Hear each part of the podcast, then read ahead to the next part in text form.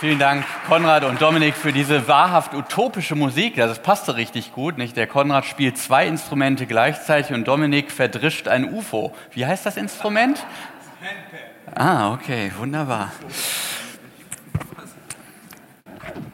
Liebe Wahlgemeinde, schade eigentlich, dieses nüchterne Urteil von Stephen Hawking da eben in diesem kleinen Video, die Utopie ist aufgrund menschlichen Versagens nicht durchführbar. Das hat er so richtig schön amtlich ausgedrückt. Ja, dabei wäre es doch eigentlich auch inspirierend, nicht? Wenn einem jemand so tolle Zukunftsbilder vor Augen malt. Eine Stadt aus Gold, war ja mein Lied. Ein Wolkenkuckucksheim, ein Schlaraffenland, die Null-Stunden-Woche bei vollem Lohnausgleich. Gerade in Krisenzeiten boomen Gruppierungen, die uns sagen, es müsste gar nicht so schlimm sein. Es geht auch ohne Einschränkungen, ohne Anstrengung, ohne eigenes Bemühen und überhaupt, du hast auch einen Anspruch drauf. Und dann werden Bilder gezeichnet von idealen Gesellschaften. Da ist keiner egoistisch, da sind alle um das Wohl der anderen bemüht. Ein Land des Lächelns. Man hat Blumen im Haar und tanzt dem Sonnenuntergang entgegen. Und dann der Blick auf die eigene Kultur, der, der irritiert dann natürlich. Es gibt Ungerechtigkeit, ja, es gibt Ausbeutung, es gibt auch Korruption, Umweltverschmutzung. Man ist empört und dann schaut man wieder, ja, wohin schaut man? Auf andere Länder, in denen es viel besser zugeht als bei uns? Nein, man schaut auf ein Ideal. Die Realität würde einen vielleicht verstören. Sie würde zeigen, dass es mit den Menschenrechten, dem Klimaschutz, der Meinungsfreiheit, Frauenrechten, Wohlstand und so weiter in anderen Ländern möglicherweise noch schlechter bestellt ist als bei uns. Man würde möglicherweise ein Gefühl relativer Zufriedenheit spüren, Dankbarkeit gar, dass man es im eigenen Leben eigentlich ganz gut getroffen hat. Aber der Blick auf das Ideal, auf Utopia, der lässt Empörung hochsteigen, lässt Maßstäbe anlegen, denen Maß und Mitte fehlt. Denn vor dem Ideal fällt alles ab, ist alles schlecht. Aber genau das ist da auch beabsichtigt. Das ist Strategie, um Reaktionen auf die eigenen politischen Mühlen zu leiten. Es heißt ja, im Vergleichen läge der sichere Weg zum Unglücklichsein. Im Vergleich mit dem Ideal als zumal. Stellen Sie sich vor, Sie sind glücklich, verheiratet, haben einen süßen und treuen Hund und wohnen in einem soliden Stadtviertel von Hannover. Dann kommt einer und sagt, ich weiß nicht, ob Ihnen das schon mal jemand gesagt hat, aber Ihr Mann, der sieht gar nicht wirklich aus wie Kevin Costner oder George Clooney. Dass auch sie nicht wie Julia Roberts aussehen, das sagt er natürlich nicht. Und sie gucken und sagen, ja stimmt. Und dann schauen sie auf ihren Hund. Ist er nicht schön? Ja, aber verglichen mit Lassie. Irgendwie gewöhnlich, dieser Hund. Und dann ist man irgendwie mal durch Beverly Hills oder Blankenese oder Starnberg gefahren und dann wagt man gar nicht mehr sein eigenes Haus Haus zu nennen. Dann spricht man vielleicht eher so vorsichtig von Behausung und fragt sich, wer weiß, ob mein Oller sich vielleicht mehr beruflich ins Zeug hätte legen sollen, damit da bei uns auch mehr drin gewesen wäre. Sie verstehen mich, das Ideal, das kann falsch angewendet die ideale Anleitung zum Unglücklichsein, Unglücklichsein werden. Ich habe mein Leben vergeigt, ich, ich, es könnte alles so viel mehr sein. Du lieber Himmel, es muss irgendwie alles anders werden.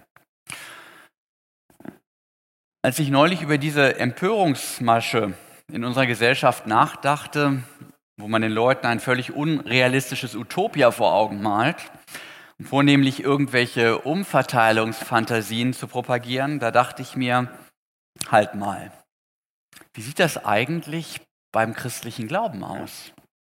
Dem wird ja auch gerne vorgeworfen, man betäube die Menschen mit halluzinogenen Jenseitsvorstellungen damit sie zu aktuellem Unrecht die Füße stillhalten und die Kreise der Herrschenden nicht stören. Das ist ein, ein ja, seit Jahrhunderten grassierender Vorwurf.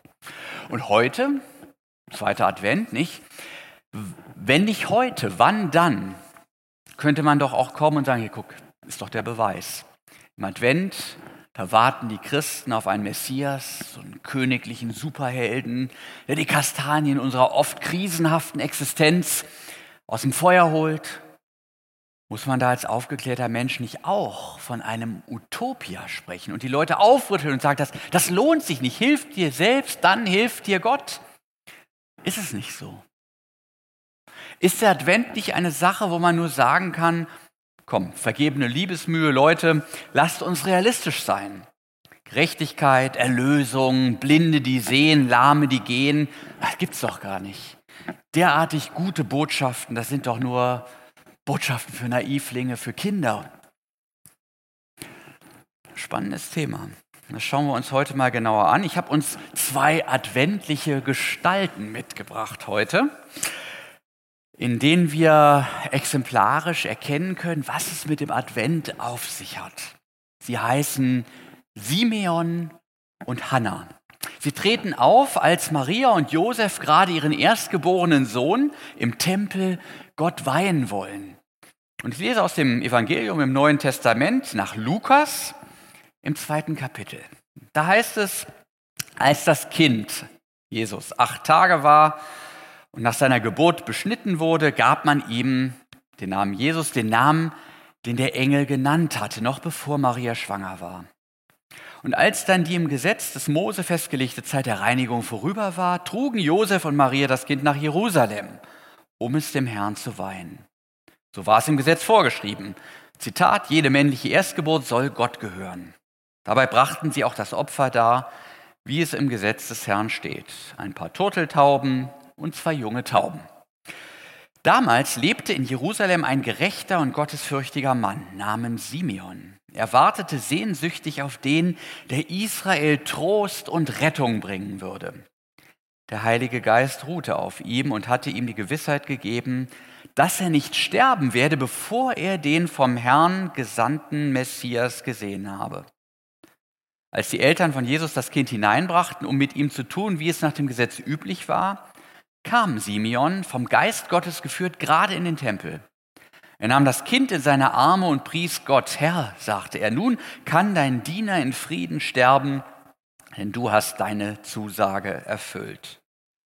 Mit meinen eigenen Augen habe ich die Rettung gesehen, die du für alle Völker vorbereitet hast. Ein Licht, das die Nationen erleuchten und dein Volk Israel zu Ehren bringen wird. Josef und die Mutter von Jesus wunderten sich, als sie hörten, was Simeon über das Kind sagte. Simeon segnete sie und sagte zu Maria, seiner Mutter, er ist dazu bestimmt, dass viele in Israel an ihm zu Fall kommen und viele durch ihn aufgerichtet werden.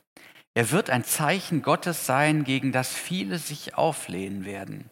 So sehr, dass der Kummer deine Seele wie ein Schwert durchbohren wird. Doch so kommt an den Tag, welche Gedanken in ihren Herzen sind. Damals lebte auch eine alte Prophetin in Jerusalem. Sie hieß Hannah und war eine Tochter Penuels aus dem Stamme Ascher. Nur sieben Jahre war sie verheiratet gewesen und war jetzt eine Witwe von 84 Jahren. Sie verließ den Tempel gar nicht mehr und diente Gott Tag und Nacht mit Fasten und Beten. Auch sie kam jetzt dazu und lobte Gott. Und zu allen, die auf die Erlösung Jerusalems warteten, sprach sie über dieses Kind. Als Maria und Josef alles getan hatten, was das Gesetz des Herrn verlangte, kehrten sie nach Galiläa in ihre Heimatstadt Nazareth zurück. Das Kind wuchs heran und wurde kräftig. Es war mit Weisheit erfüllt und Gottes Gnade ruhte sichtlich auf ihm.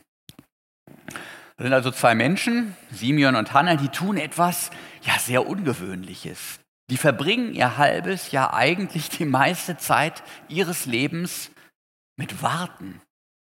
Die warten darauf, dass etwas passiert. Etwas, von dem sie offenbar felsenfest überzeugt sind, dass es passiert. Dass der Gott, mit dem sie im ständigen Lebensgespräch stehen, dem sie ihr Leid klagen und dem sie sicherlich auch immer wieder in den Ohren liegen mit der Frage, ja, wie lange noch? Dass dieser Gott eines Tages ein ganz großes Rad drehen und einen Heilsbringer, einen Heiland in diese Welt schicken würde. Diese Hoffnung kennen wir ja auch in unseren kleinen und großen Krisen. dass da einer kommt und aufräumt, dass da mal einer endlich anders ist als die, die vor ihm kamen. Und wir kennen diese Sehnsucht auch aus den Filmen mit ihren Superhelden, mit ihren Lichtgestalten. Einer, der das Unrecht besiegt, die Bösen zur Rechenschaft zieht, die Unterdrückten rehabilitiert. Kann doch nicht immer so weitergehen. Da muss sich doch was ändern. Und so legen die beiden, Simeon und Hannah, ihre ganze Sehnsucht nach Erlösung in diese Rettergestalt, die in den Schriften des Alten Testaments seit Jahrhunderten angekündigt wurde. Ja, und jetzt kann man fragen, sind Simeon und Hannah, diese adventlichen Vorposten vor der Weihnachtsgeschichte, sind das nicht auch Utopisten, die von einer besseren Welt sprechen, die es in Wirklichkeit gar nicht gibt? Ich denke, die Antwort dazu liegt einerseits im Predigtext, zum anderen in der Bedeutung und im Sinn des Advents selber. Wenn wir in den Text schauen, warten die ja tatsächlich nicht nur, die machen ja auch was anderes. Sie sind beide in regem Austausch mit ihrem Gott, den sie ja schon in ihrer Wartezeit heilvoll erleben. Sie sind Gestalten am Jerusalemer Tempel, die den Leuten schon damals als Gott umwirkte Menschen bekannt werden. Man ging hin zu ihnen, nahm sie vermutlich als Seelsorger in Anspruch und wusste, die leben in besonderer spiritueller Hingabe zu ihrem Gott. Und wenn die darauf warteten, dass Gott einen Heiland schickt, dann war das keine utopische, aus der Luft gegriffene Behauptung, sondern es war die folgerichtige Erwartung an einen Gott, den sie ja schon in ihrer Wartezeit als heilvoll erleben. Und in ihrer Erwartung verband sich nun quasi die Gotteserfahrung der Vergangenheit, all das, was sie mit Gott erlebt hatten, mit ihrer Zukunftssehnsucht nach Recht, nach Gerechtigkeit und Frieden. In der Bibel heißt das Shalom. Und diese Sehnsucht umfasst all diese Dinge. Ja, und noch mehr, sie lebten durch ihren Lebensstil auch in einer beständigen Vorbereitung auf das hin, was sie erwarteten, und sie wurden dadurch selber verändert. Das kann man vielleicht vergleichen mit einer Schwangerschaft. Eine Familie bereitet sich ja auf so etwas vor, das kommt eigentlich plötzlich überein. Man plant, je näher der Entbindungstermin vorrückt, man plant Ruhepausen ein, man vermeidet vielleicht größere Reisen, packt schon mal sein Köfferchen, äh, wenn es dann schnell gehen muss. Und das Warten auf den großen Tag X, das prägt und verändert ja den Lebensrhythmus spürbar. Das ist etwas ganz anderes als das Reden von einer Utopie in ferner Zukunft. Das greift ganz real in die Gegenwart ein und verändert sie schon jetzt spürbar. Und was wir hier bei Simeon und Hannah so plastisch sehen, das ist auch in unsere christliche Adventstradition eingeflossen. Und zwar in dreifacher Weise. Der Advent lebt von drei Impulsen, könnte man sagen. Er ist sozusagen dreidimensional. Das erste ist, Advent lebt von dieser freudigen Erwartung der Ankunft Gottes. Gott wird Mensch, macht hoch die Tür, das klassische Lied am ersten Advent. Menschen warten darauf, dass es endlich Weihnachten wird. Sie schmücken ihre Häuser, sie kaufen Geschenke wie die Weisen aus dem Morgenland. Sie zünden Lichter in ihrer Wohnung an, in Erinnerung an den Stern von Bethlehem. Sogar Adventsbäume gibt es jetzt, wie wir heute lernen konnten. Der Advent war aber immer auch verknüpft mit der Erwartung der Wiederkunft Jesu zum Gericht. Es soll gerechter zugehen, es soll, es soll besser werden auf der Welt. Gott kommt, um Recht und Gerechtigkeit zu bringen. Es wird angeknüpft an das Ende des Kirchenjahres und den Ewigkeitssonntag. Und auch an die christliche Erfahrung und Heilsgeschichte. Wir reden ja hier nicht von Science Fiction, sondern von etwas, was die christliche Gemeinde seit den ersten Tagen ihres Bestehens bezeugt. So wie ihr ihn habt auffahren sehen, so wird er auch wiederkommen, haben die Engel einstmals den Jüngern gesagt, als sie ihren Herrn verschwinden sahen bei Himmelfahrt. Gott lässt uns nicht allein. Er lässt diese Welt nicht aus dem Ruder laufen. Es war schon immer sein Ding, diese Welt zu begleiten. Seit der Schöpfung, bei Mose und den Propheten, zur Zeit des Erdenlebens Jesu und später bei der Urgemeinde. Gott ist da, es wird regiert. Und mit all dem geht noch ein dritter Strang einher, ein sehr naheliegender. Wenn Gott kommt, wenn er wiederkommt, dann hat das auch Auswirkungen für unsere Gegenwart. So wie bei Simeon und Hannah. Die haben sich innerlich vorbereitet. Adventszeit ist Vorbereitungszeit, ist Zeit der Einkehr, ist Herzenszeit. Und die traditionelle Fastentradition im Advent, die deutet darauf hin. Man gab dem Magen eine Pause, um dem Kopf und den Sinn mehr Energie zu verleihen.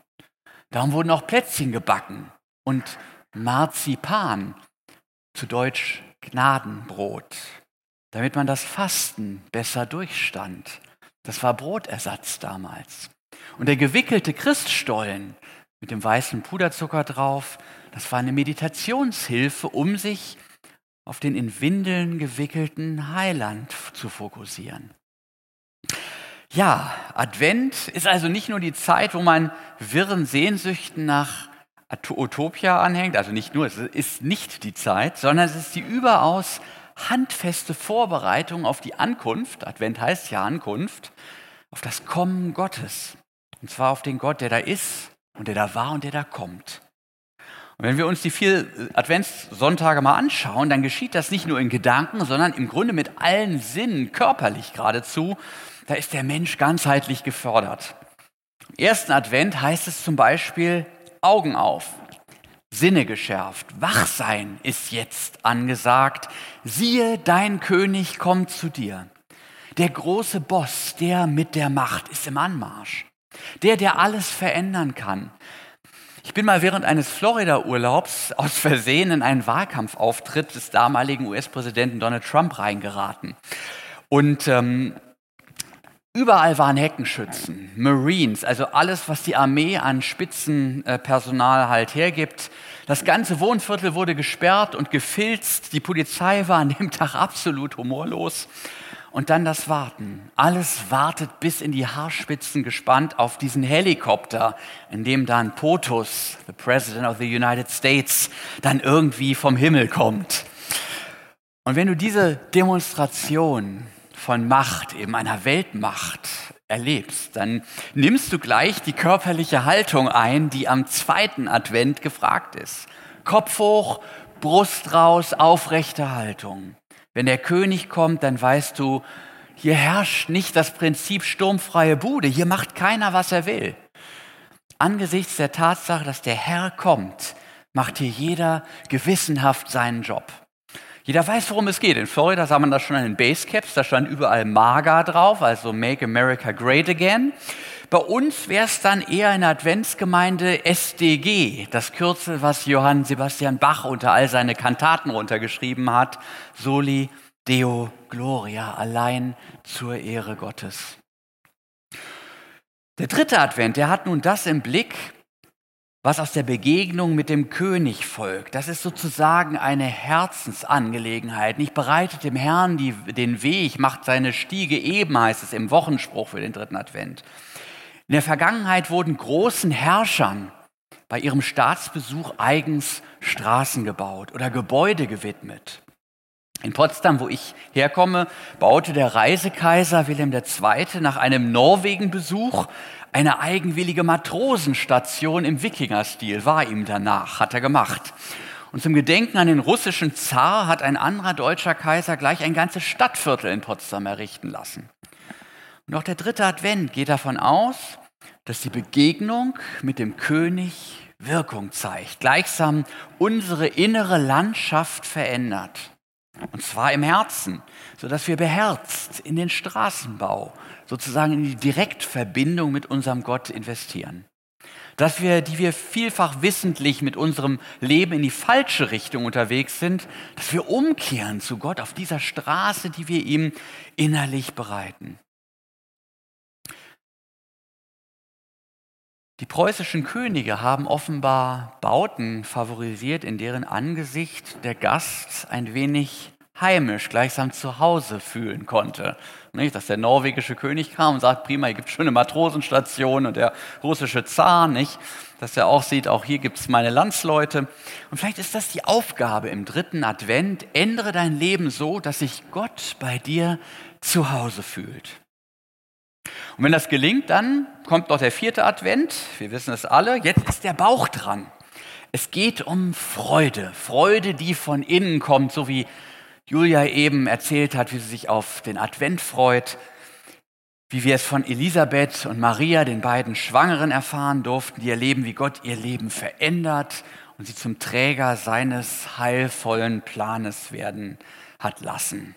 Diese Freude, die hat durchaus auch was Revolutionäres. Wenn Gott in die Welt kommt, ändern sich die ungerechten Verhältnisse. Hungrige werden satt, Gewaltige werden vom Thron gestoßen. So singt es Maria, die Mutter Jesu im Magnificat. Und Freude, Freude macht sogar schön. Unscheinbare Menschen fangen an zu leuchten, wenn sie sich auf etwas freuen. Junge Mütter, die wie Maria ein Kind erwarten, Verliebte, die sich auf den geliebten Menschen freuen. Der Advent fußt, so kann man vielleicht zusammenfassen, in Vergangenheit, in Zukunft und Gegenwartsbezug mit allen Sinnen, in, in der Realität dieses Lebens, in dem sich der adventliche, adventlich lebende Mensch aber immer zugleich auch nach Gott ausstreckt. Das ist Advent. Mit Utopie hat das wenig zu tun, denn sein Platz ist dabei ganz fest auf dieser Erde. Natürlich relativiert die adventliche Sicht diese Erde auch. Sie bewahrt davor, von dieser Welt alles zu erwarten, mehr als sie geben kann, vielleicht sogar weltsüchtig zu werden. Sie macht Menschen zugleich aber auch solidarisch mit dieser Welt, indem adventliche Menschen für ihr Umfeld betend, helfend eintreten, ohne an ihren Krisen und Kriegen zerbrechen zu müssen. Und weltflüchtig werden sie im Gegensatz zu manchen Utopisten auch nicht sein können. Adventlich zu leben bedeutet vielmehr welttüchtig zu leben, im Angesicht des kommenden Herrn, mit offenen Augen, mit aufrechtem Gang, jederzeit beherzt und mit der Freude, die von innen kommt. Amen.